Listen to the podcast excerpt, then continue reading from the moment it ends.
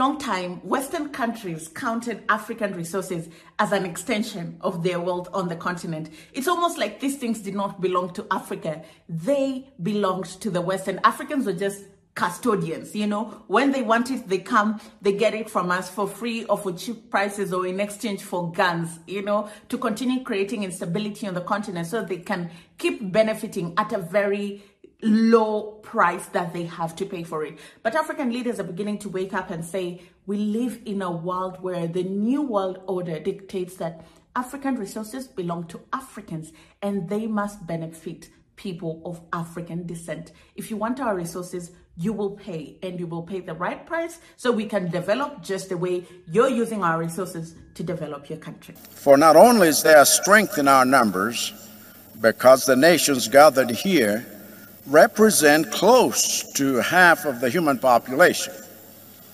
But there is also abundance in our resources.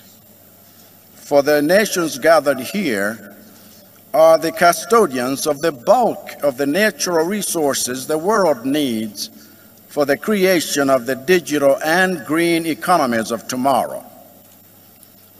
The place to start it is for us to confront the barriers that have denied us a stake in global prosperity in the past. Hello guys, how are you doing? Welcome to another episode of our conversations. My name is Ondiro Oganga. I am a business journalist by profession and a digital content creator. There's nothing I love more than coming on here and having conversations with you guys about Black people, Africans, our empowerment, and how we can rise up and take our rightful place at the global stage. Connect with me on social media. I'd like to talk to you. I'd like to know you. I'd like to connect with you at Ondiro Oganga on Twitter, on Facebook, and on Instagram. And you can come over to my channel at Ondiro Oganga, where I share diaspora stories of people relocating from all over the world back to the African continent because they recognize how important it is to reconnect with the motherland.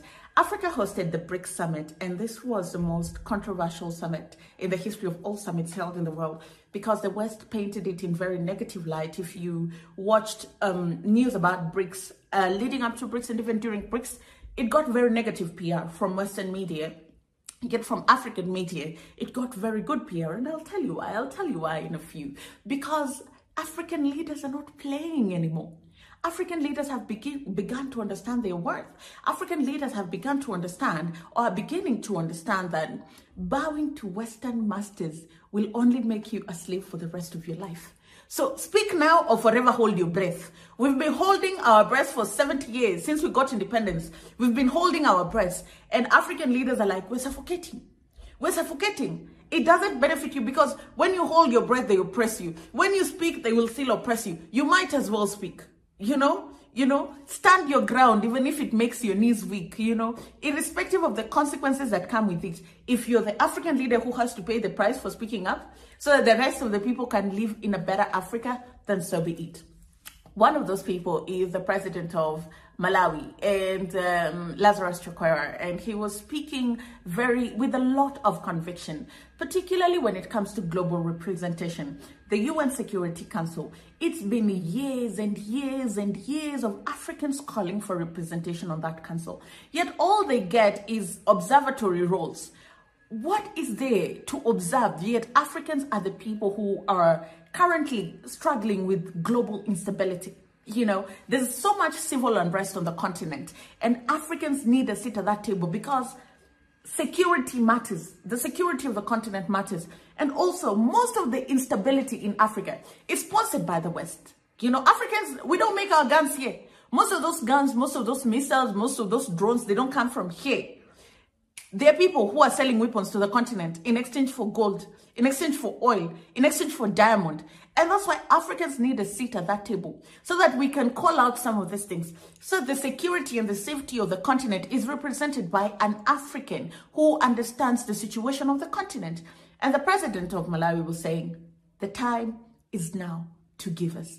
A second barrier we must confront is the monopoly that some countries enjoy of multilateral institutions like the UN Security Council, where we must insist that it is no longer acceptable for a handful of countries that claim to love democracy and equality to have the power to undemocratically make decisions about us without us.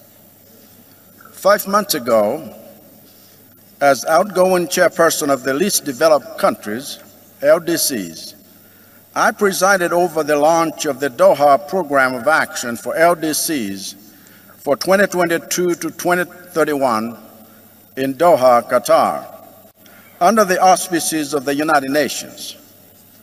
And yet, none of the 46 nations that are part of this program have a permanent representation on the UN Security Council, where decisions are made affecting its progress. This is unacceptable. The thing that he spoke about that was very key and very instrumental was the place of African resources and the value that it should have for Africans. You know, during COVID 19, when the whole world stopped, the place that suffered the most was Africa. And I'll tell you why. We can have divergent views about COVID 19 vaccine, COVID 19 testing, COVID 19 treatment, fair enough. But Africa did not have the resources. You know, having the resources and choosing not to use them, having vaccines and saying, I will not take it is one thing. But not having access to the vaccine is another thing. Not having access to um, the right drugs to treat the virus is another thing. You understand? And so this was a wake up call for many African leaders who were like, why are we so powerless, so helpless in this situation? And it made them realize that being friends with the West doesn't count for nothing. Because when push comes to shove, the West will always choose themselves over and over and over again. That's why they were hoarding the vaccine because they contributed the most money to go into the research. That is why they will not release the patent because their pharmaceuticals have to make money at the expense of people dying, at the expense of trade, forget even health, business, because there was a time you couldn't travel if you weren't vaccinated. You understand? At the expense of the financial well-being just to get tested for COVID-19 was so expensive. And African leaders are beginning to say, hmm, so you want to be my friend when you want my resources. But when I need you, you're not my friend. So moving forward, friendship aside, if it's a business relationship, it's business. I'm not giving you my resources for free. You will pay and you will pay the actual price so that I can become self-sufficient. We are and how unresponsive to our needs the global financial system and multilateral institutions are, what remains is for us to do something about it. And we are more than capable of doing something about it. For not only is there strength in our numbers, because the nations gathered here represent close to half of the human population. But there is also abundance in our resources. For the nations gathered here are the custodians of the bulk of the natural resources the world needs for the creation of the digital and green economies of tomorrow. The place to start it is for us to confront the barriers that have denied us a stake in global prosperity in the past.